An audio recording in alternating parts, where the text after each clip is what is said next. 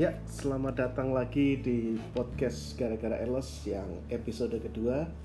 Ya, ini baru episode yang beneran Karena sebelumnya hanya perkenalan. Oke, dan di episode kali ini, di episode perdana Saya mau ngajak teman-teman semua Daripada bingung di rumah aja Saya mau kasih rekomendasi satu buku Atau ya kalau bagi yang nggak senang baca bukunya Bisa nonton filmnya juga udah ada. Ya bukunya ini. Nah judulnya The Shack. Sudah ada filmnya juga yang main Sam Worthington. Ini buku yang sangat bagus. Emang dulu sudah sejak dari lama saya udah punya buku ini udah punya beli, udah beli di Gramedia. Mungkin semenjak tahun 2010-an cuman nggak pernah dibaca. Sekarang baru punya kesempatan baca setelah nonton filmnya dulu dan ternyata bagus banget gitu ya.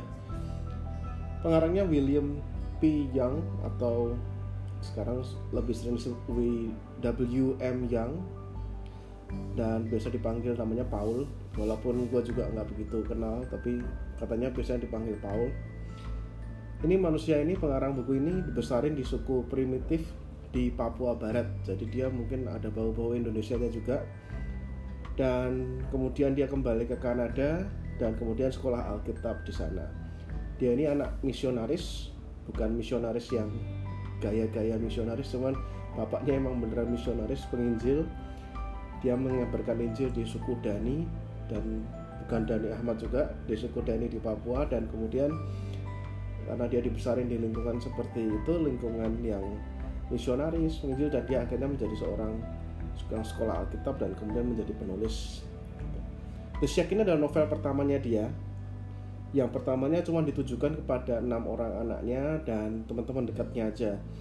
Samalah di print dulu 15 biji dibagi-bagi dan kemudian setelah teman-temannya dengar atau dengar sih mereka baca mereka merasa ini bagus banget. Kenapa nggak kamu coba aja untuk publish ini? Dan kemudian akhirnya si William P. Young ini atau si Paul ini disuruh teman-temannya untuk mencetak buku ini dan menyebarkannya secara luas. Mulailah dia mencari publisher cuman kalau nggak salah dia ditolak oleh sekitar 26 publisher dan baru akhirnya di publisher yang ke-27 ini dia diterima dan bukunya terbit di 2007 dan di tahun 2008 buku ini langsung menjadi bestseller.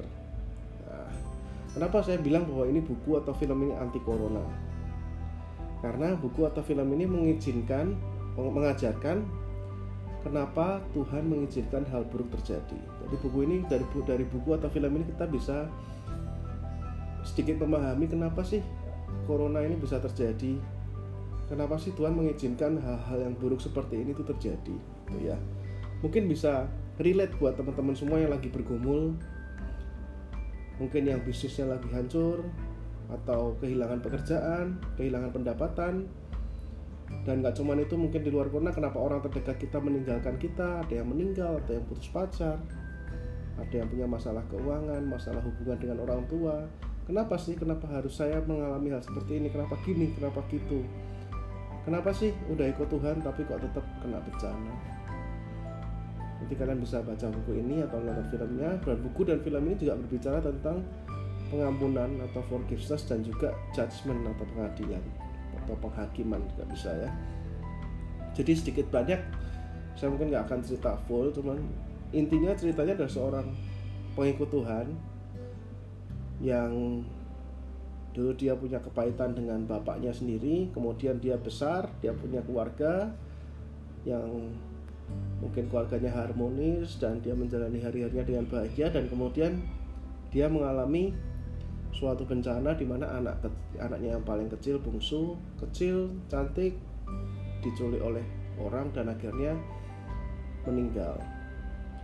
Dan singkat cerita dia kemudian sangat kecewa dengan Tuhan dan dia uh, benar-benar ya mempertanyakan banyak hal kenapa begini kenapa begitu.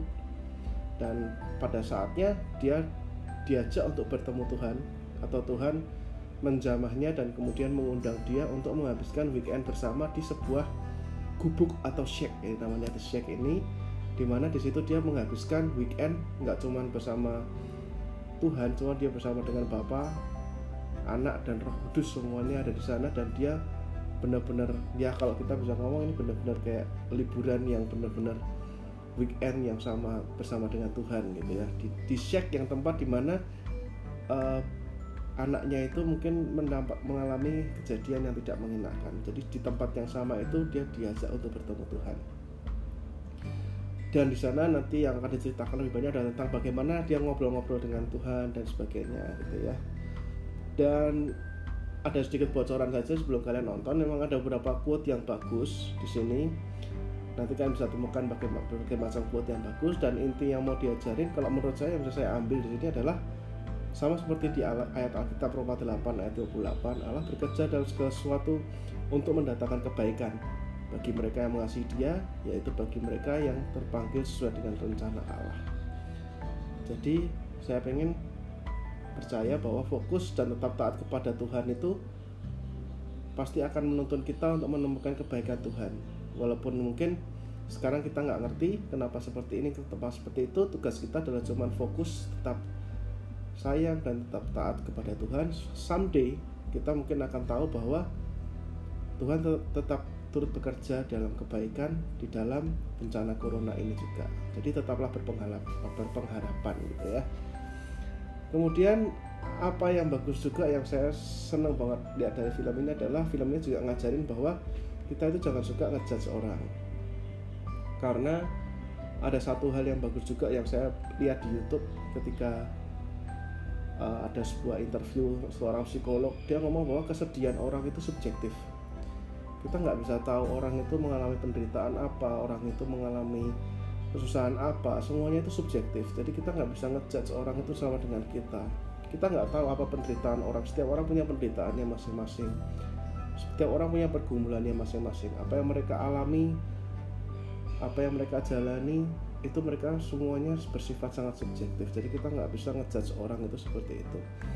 Kita semua ini anak-anak Tuhan bahwa orang-orang yang kita judge mereka jahat dan sebagainya mereka itu juga sebenarnya adalah ciptaan Tuhan dan Tuhan juga sayang sama mereka.